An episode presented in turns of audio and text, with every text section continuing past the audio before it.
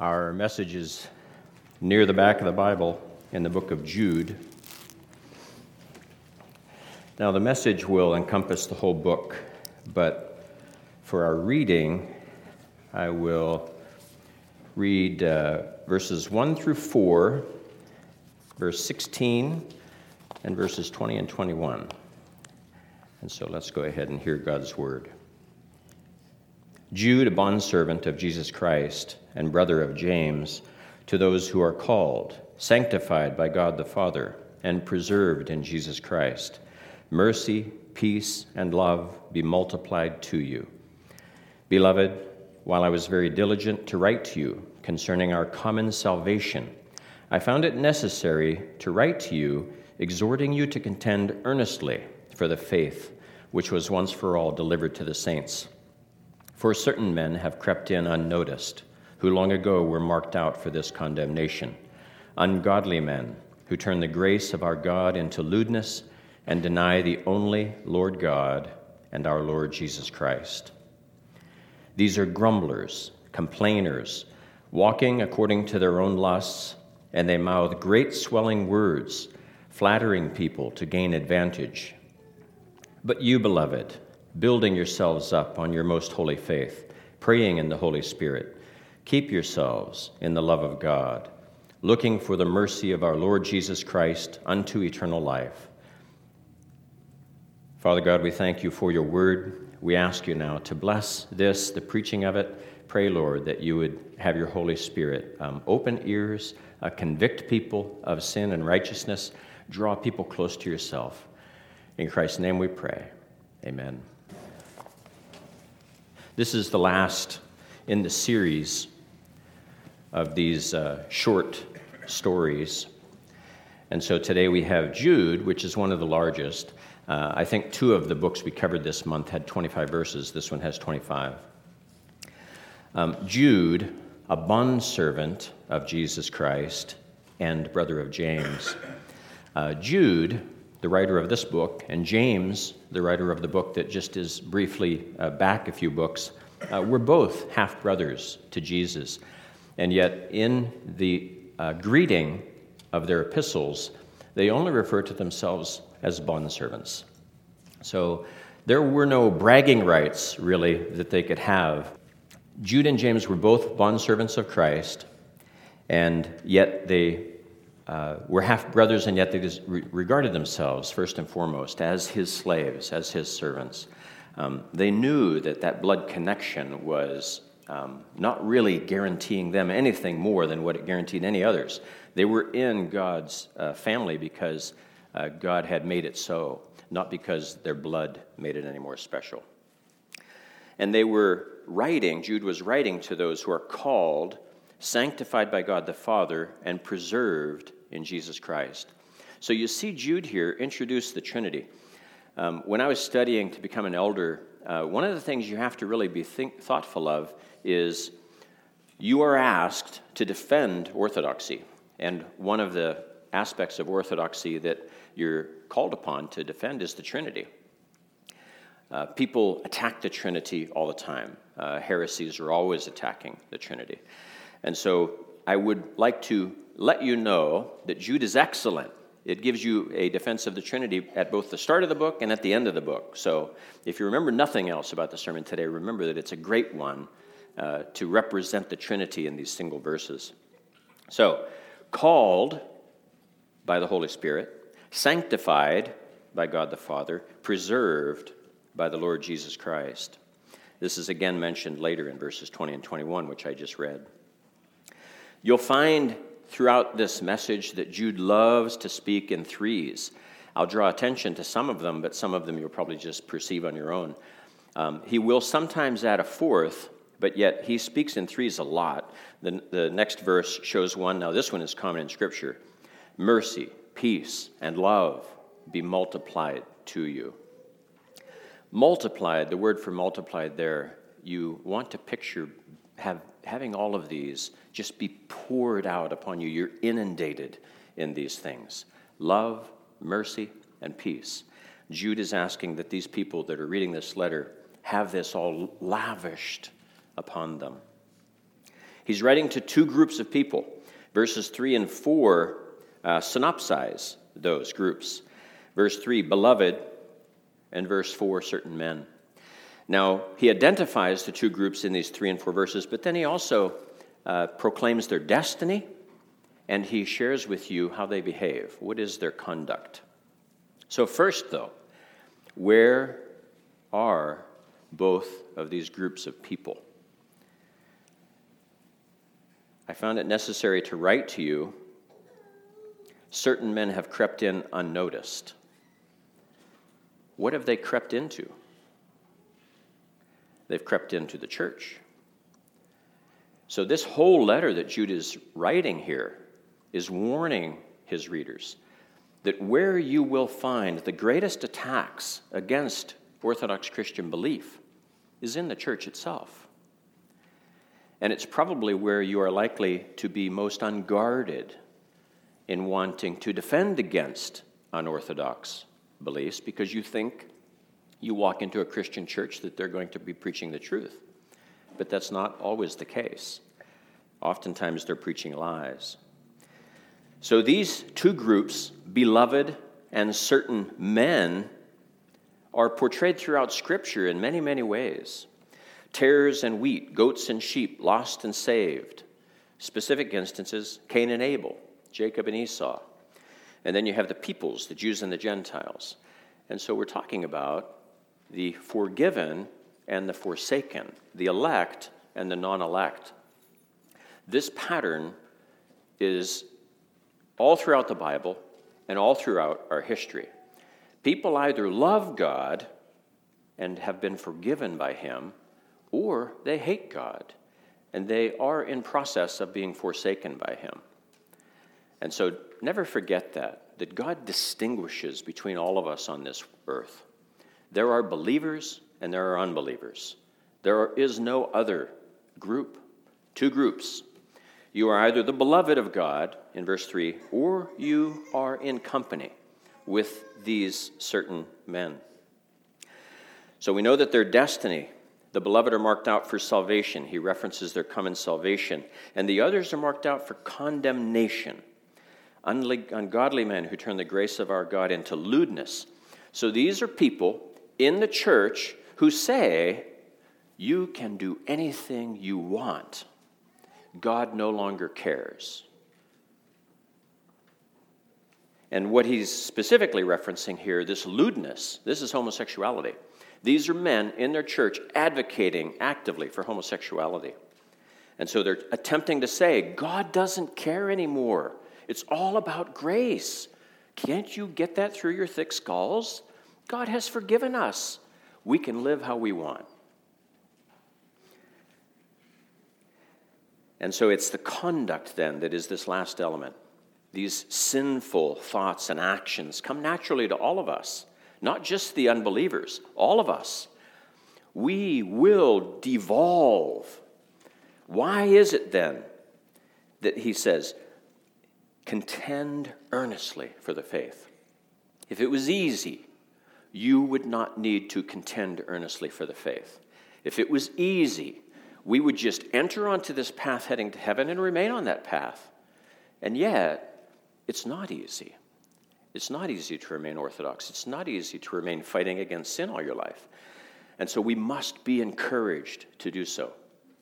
We must be shown that there are consequences to living foolish, sinful lives in opposition to our God and Savior. I want to point out one little phrase within verse 3 Contend earnestly for the faith which was once for all delivered to the saints. So Jude is pointing out that it's done. Christ has come, Christ has paid the price. The apostles have laid the foundation of the church. We now enter into time building on that foundation, but no more revelation is needed. No more revelation is promised. And nearly all heresies want to say that's not true. There is something you're missing. There is more than these 66 books. And so that's your first indicator that you're dealing with people who are heretics when they're trying to get you excited about something that isn't here as being a better source of truth to guide your lives. Let me read verses 5 through 7. But I want to remind you, though you once knew this, that the Lord, having saved the people out of the land of Egypt, afterward destroyed those who did not believe. And the angels who did not keep their proper domain, but left their own abode, he has reserved in everlasting chains, under darkness, for the judgment of the great day.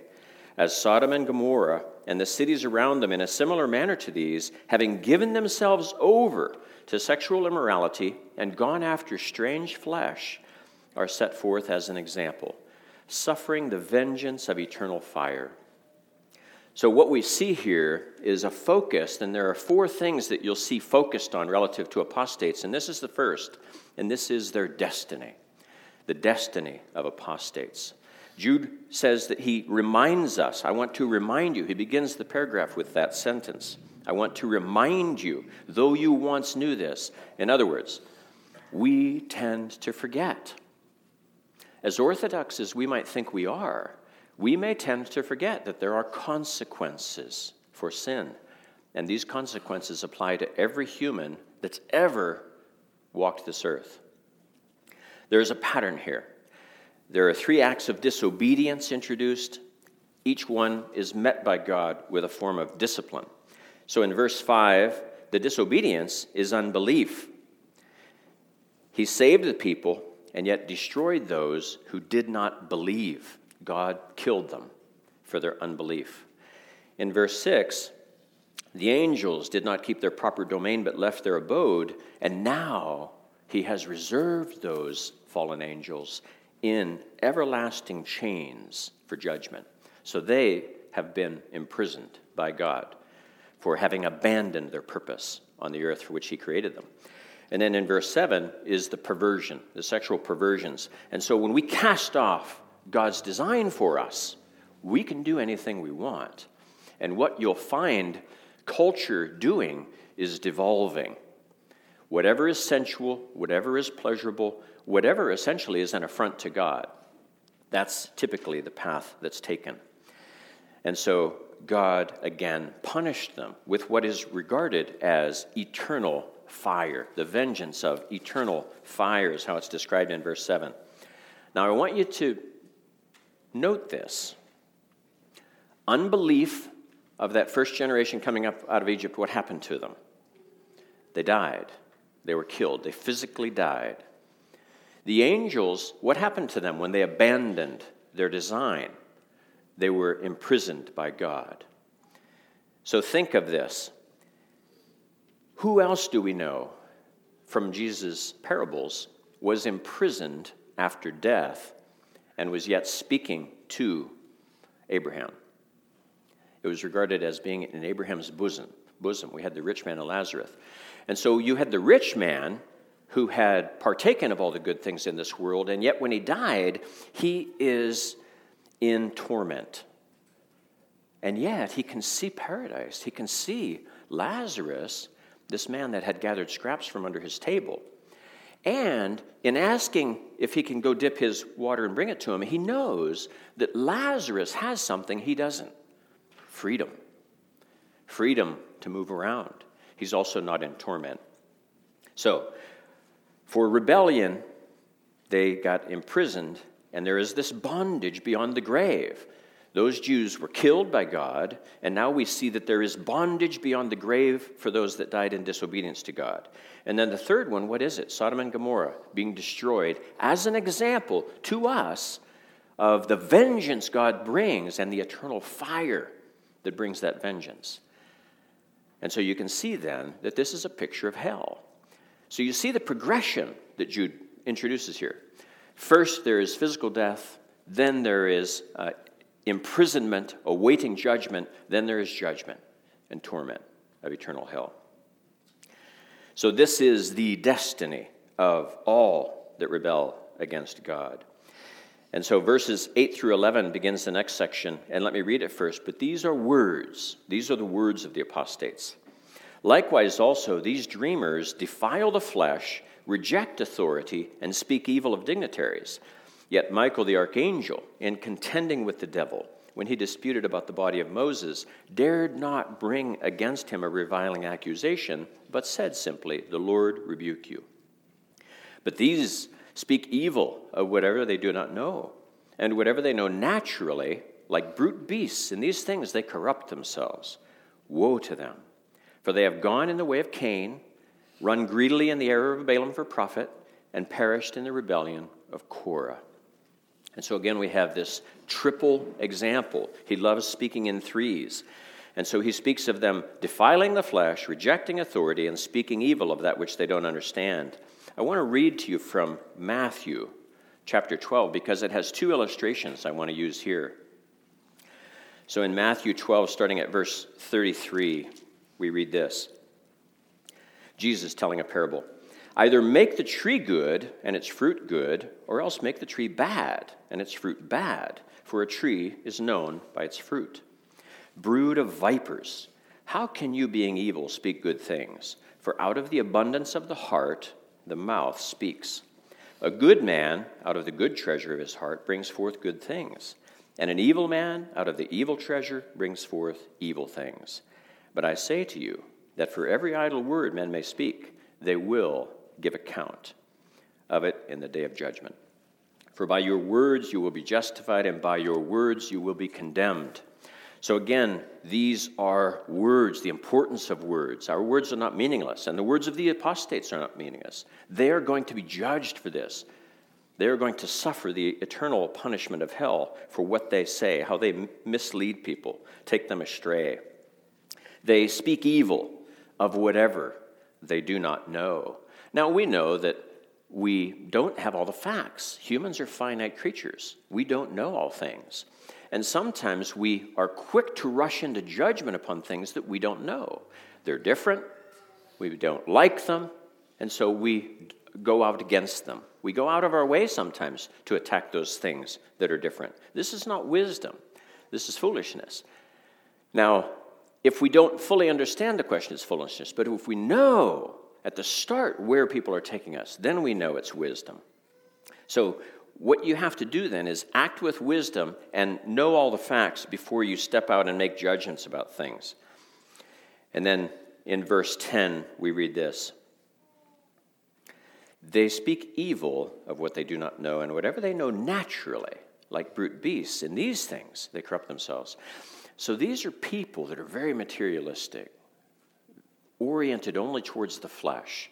They don't relate to things of the Spirit. They are a mystery to them, they are foolishness to them, just like it says in Corinthians. And so, such people, though, become masters at understanding the flesh. That is their expertise. That's where they devote all of their time. And yet, like natural brute beasts, is the way in which they master the flesh and corrupt themselves in the flesh. And then he cites three examples of such conduct, bad conduct from the Old Testament. Cain. Woe to them, for they have gone in the way of Cain. Now, you know Cain. Cain and Abel, the very first human born on earth, was a murderer. For years, he was in God's presence. God Himself would walk amongst this early earth family. And so he counsels Cain and yet Cain rejects that counsel. So Cain lures his brother Abel out to the field and kills him. And then what happens when God shows up next? Where is your brother? What does Cain say? He tells him a lie. I do not know. And then he says, Am I my brother's keeper? As a young person, I grew up in a home where we had no knowledge of God or His Word. But I remember that phrase because I would hear people ask it of one another. And I, I would hear them say, Am I his keeper? Is it my turn to watch him today? I would hear my family and my friends say this. I had no idea it came from the Bible. But so Cain is lying to God, and he is speaking evil of the man that he's killed, his own brother that he's killed and left out in the field. He's just speaking with such disregard for him. So then, of course, God holds him accountable. Your brother's blood cries to me from the ground. Then, when he only, only when he pronounces judgment upon Cain, do you see emotion from Cain. Cain had hardened himself against God himself, killed his brother, defied God to do anything about it, and when he did, then he laments, Oh, woe is me. That is the way of the world. That is the way the world reacts whenever you catch them out in sin. Now it matters because now it's affecting me because I am so selfish. I am so self centered that I couldn't care less about any of the rest of you. It's only when it touches me that I get emotional, that I can express this. That is the way of Cain. And then the second one is Balaam. They've run greedily in the error of Balaam for profit. And what is it that Balaam did? Balaam was blessed by God. He was God's oracle on earth. And God sent him to bless these people, even though Balak had commanded him to curse them. And yet, he still gave Balak evil advice to undermine the people. So Balaam didn't know God. He was used by God as an oracle, but yet he had no regard for God. He wanted what Balak had to offer that God had withheld from him, so he got it in another way. He couldn't pronounce the blessing. Every time he opened his mouth, when he was viewing the people, he would only bless them. But later, when he's talking with Balak, he gives him bad advice do this, do this, do that. And so all of this is about materialism, all of this is about earthly gain. And so in the first, you have what is affecting me, only me, is selfishness. Then you have I want, I want, I want. Then perished in the rebellion of Korah. Now our pride comes into it. And so you see Korah, even though he himself is amongst the Levites, he himself has an honored position in God's economy. It's not good enough. Because there is this Moses who has far more honor than I do. And I hate him for that. Who does he think he is?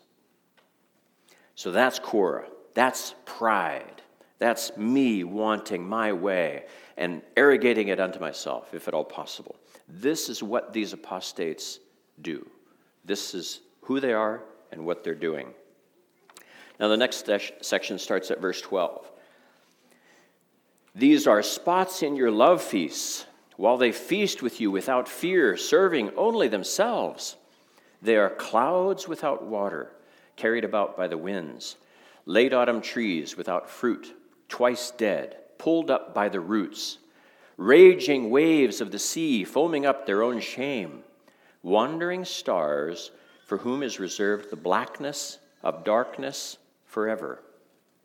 Now, Enoch, the seventh from Adam, prophesied about these men also, saying, Behold, the Lord comes with ten thousands of his saints to execute judgment on all, to convict all who are ungodly among them of all their ungodly deeds which they have committed in an ungodly way, and of all the harsh things which ungodly sinners have spoken against him. This focuses on the uselessness of apostates. So, there, first there was their destiny, and then their words, and now their uselessness. And so we have these four beautiful pictures. I mean, they, what beautiful pictures of apostasy.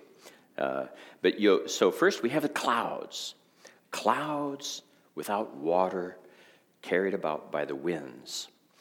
Now, we live in a time in which most of us don't really depend on the clouds, and so we don't relate to what it must feel like to be dependent on the clouds and see them pass you by day after day after day, when you are experiencing drought, when you are experiencing famine, you see blue sky after blue sky after blue sky, and then, ah, clouds, but they pass you by.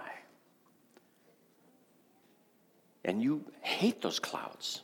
Why don't they rain on us? So that is how useless such clouds are. They're not solving your problem. They're just blowing on by. We think of them as pretty pictures in the sky, but that's not what clouds' jobs are. They are very vital to the earth. The next picture is of fruit trees. Late autumn trees without fruit, twice dead, pulled up by the roots. So late autumn, no fruit, no fruit came earlier, no fruit's hanging there now. These are useless trees.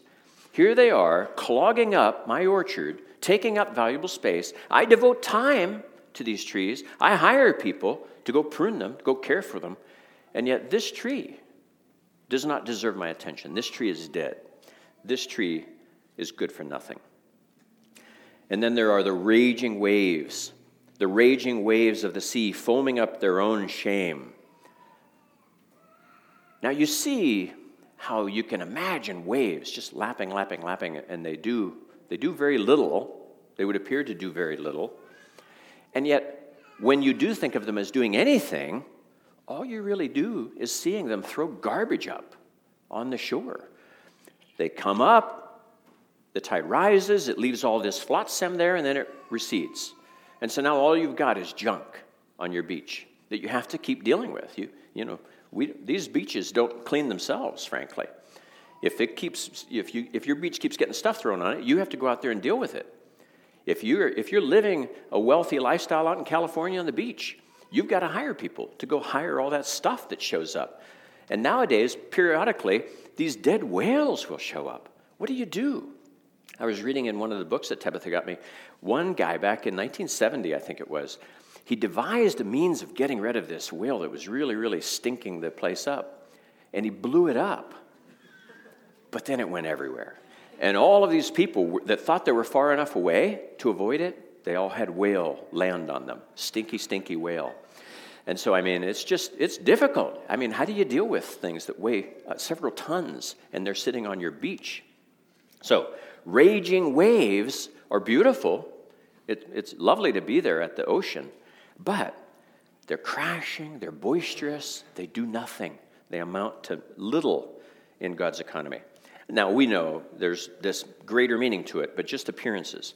So now, the last one, he used this other picture also wandering stars. What do you think a wandering star is?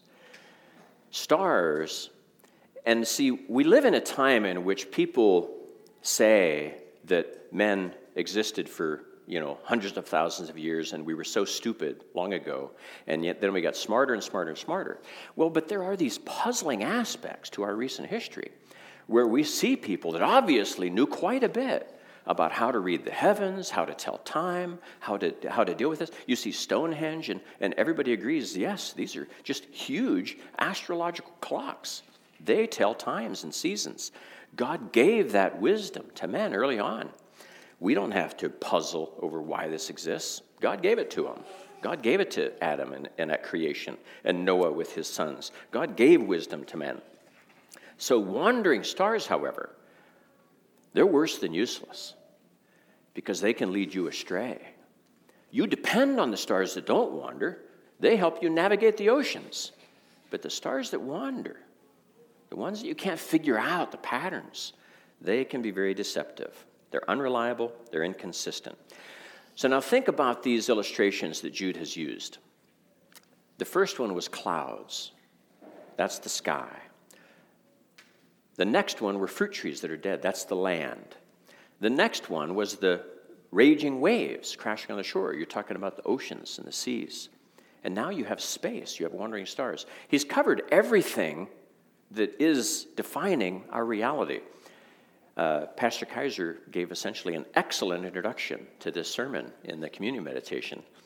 So we have these four things then that Jude is criticizing that apostates are like this. And then he goes on to quote from a book that no longer exists, it's not in the canon, and yet he quotes from this. This Enoch, the seventh from Adam, we all know Enoch. You got to love Enoch. He walked with God, and he was not, for God took him. I was so envious of Enoch as a young Christian. I mean, I so admired this man that God walked with, and yet God wanted to walk with him so much that he just removed him from this earth so he could be with him all the time. So, four ungodlies he refers to in this text ungodly people, ungodly deeds, their ungodly way, and their ungodly words. So, he's summarizing this by stating that such people these ungodly people, have no permanent part in God's economy. And so that was the uselessness. And now we come to the fourth and last section on the apostates, and this is their divisiveness. So I'll read verses 16 through 19. These are grumblers, complainers, walking according to their own lusts, and they mouth great swelling words, flattering people to gain advantage. But you, beloved, remember the words which were spoken before by the apostles of our Lord Jesus Christ, how they told you that there would be mockers in the last time who would walk according to their own ungodly lusts. These are sensual persons who cause divisions, not having the Spirit. Unbelievers in their midst that want their way. But they got in, they crept in unnoticed. So obviously, they didn't behave like they would eventually right at the beginning. They want to deceive you at the beginning, they want you to think that they're one of you. And so then they enter into our midst. They become members in our churches. They say all the things that we think Orthodox Christians say and do. But then they begin to undermine. Apostates can do harm to us as individuals. They can do harm within a church, and they certainly do harm to the church overall. And again, he introduces this in a, in a, a set of three grumblers, complainers, and then I would summarize the walking according to their own lusts as sensual mockers. He uses both terms later to define them. So these are these terms that are used to describe these people and their divisiveness. They use words as tools to get their way. They will complain to you if, think, if, you if they think that will help. They will flatter you if they think that you are susceptible to it. And let me tell you, we are all susceptible to flattery.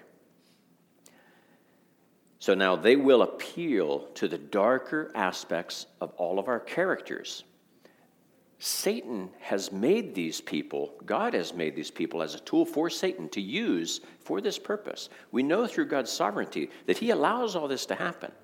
He's testing us. He's testing us. So now I want you then to examine the influence that people have on you. Consider their character before you go off and are convinced of something evil. I remember years ago, a friend that I lived with once out in California, he was complaining to me about their youth pastor because of a way that he treated one of the other young men in the church, a friend of his. I said, Jason, you are not aware of all the facts. There's something that you don't see, and there's something that your friend is not telling you. And then, sure enough, within quick order, he learned that, yeah, there was something big that his friend was not telling him some big aspect of sin in his life that this pastor is trying to get at. And yet, all my close friends could see that were friends with this young man, they could only see how unfair the pastor was being to him. And so, we must get all the facts, we must act wisely. So, again, who influences you? And what is their influence upon you? And always square it with the word. I don't care what your history is with them. People change, and they don't always change for the better. And so be careful who you put your trust and faith in. Always compare it against God. And with all your relationships, always ask yourself is it you that are influencing them, or are they influencing you? Sometimes we persist in relationships that we know aren't perfect because we think that we have a toehold in this person's life who's ungodly. Yet, sometimes we want to maintain that toehold, not for their benefit, but because we are dancing around the edge of orthodoxy. We're dancing around the edge of what we know to be right and true. We like doing that at times. And so you must recognize that and fight against it, not justify it by saying that, oh, I'm going to minister in this person's life, when in reality, you know you are susceptible to the same things. You have to be careful. Paul wrote to the Corinthians, and he used this phrase food for the stomach and the stomach for food. because apostates are driven, they're unbelievers, they have no spirit, and so they're driven by their lusts, by their senses, you know that you then have an advantage in seeing through their lies. This quote, food for the stomach, the stomach for food, Paul is trying to say to the Corinthians, you think that way. You think with your senses. And as Christians, you just really can't do that anymore. You must think spiritually. You must refine your way of thinking. You can't just do what feels right. That's the way the world works, it's not the way God's economy works. Such people, apostates, have no desire for true holiness. And so that is a good indicator as well. Examine their lives. Are they godly? They want you to join them in their sins, and don't do it. In the midst of this section, he said, Remember, but you, beloved, remember the words which were spoken.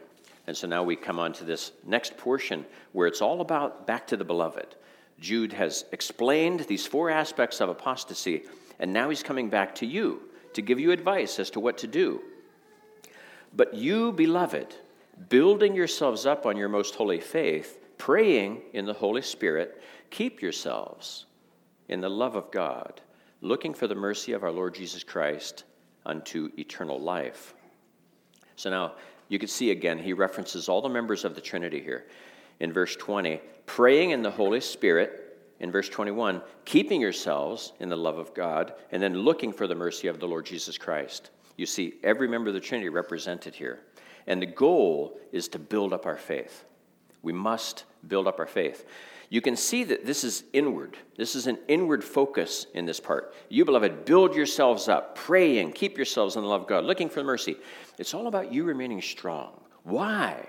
Why must you remain strong? Go on to the next verse.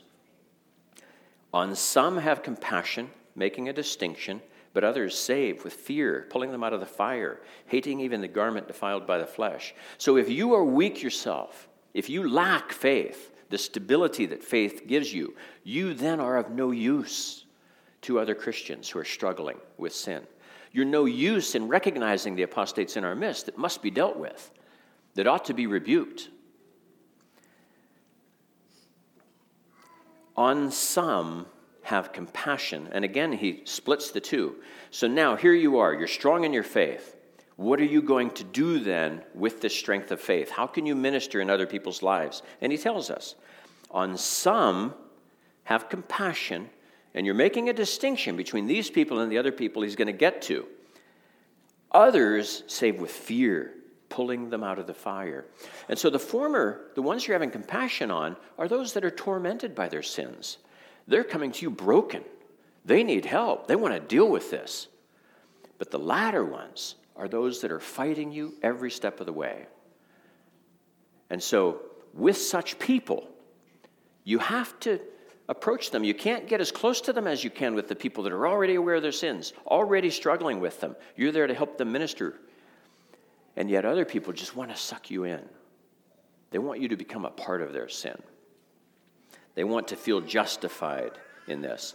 If they're near a fire, they want to pull you into that fire. If they're drowning in the water, they want you to drown with them. And so, see, with the former, you embrace them, you are close to them, you're dragging them to safety.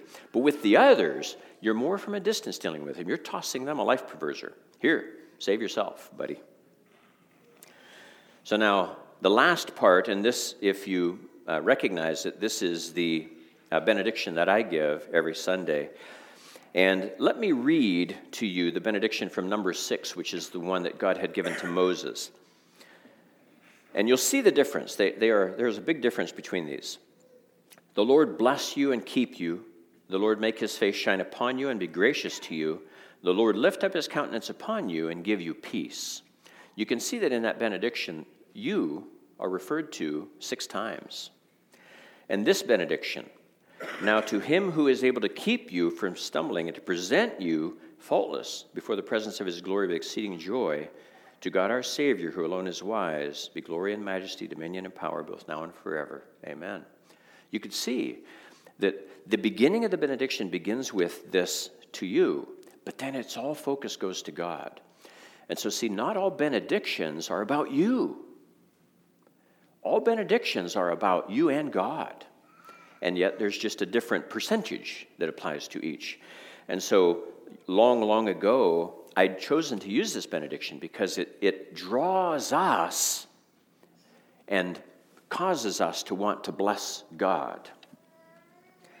So now, as Christians, you have not only an opportunity, but a responsibility to serve and obey God. And so you have to do that effectively by obeying such wisdom as we've just been walking through. God is so patient with us. If He knows you, if you are His, He is so patient with you. I mean, you might at times sin and sin and harden yourself against God, and yet He lovingly reaches out to you over and over and over and over again. And so He's wooing us to Him. He loves us. He wants you to be true to Him, and He is so patient in drawing us to Himself. So examine your life. Who is it that influences you and doesn't cause you to want to be closer to God? They likely do not produce a godly influence upon you. Now, maybe you produce a godly influence upon them, and that's wonderful, but that means you have to remain that much stronger in the faith to be able to help them, to come to their aid. We can only assist others if we ourselves are strong in the faith. So we're to pray in the Holy Spirit, love God the Father, rest in the mercy of Christ. And so I encourage you, the book of Jude is only 25 verses, very simple to read.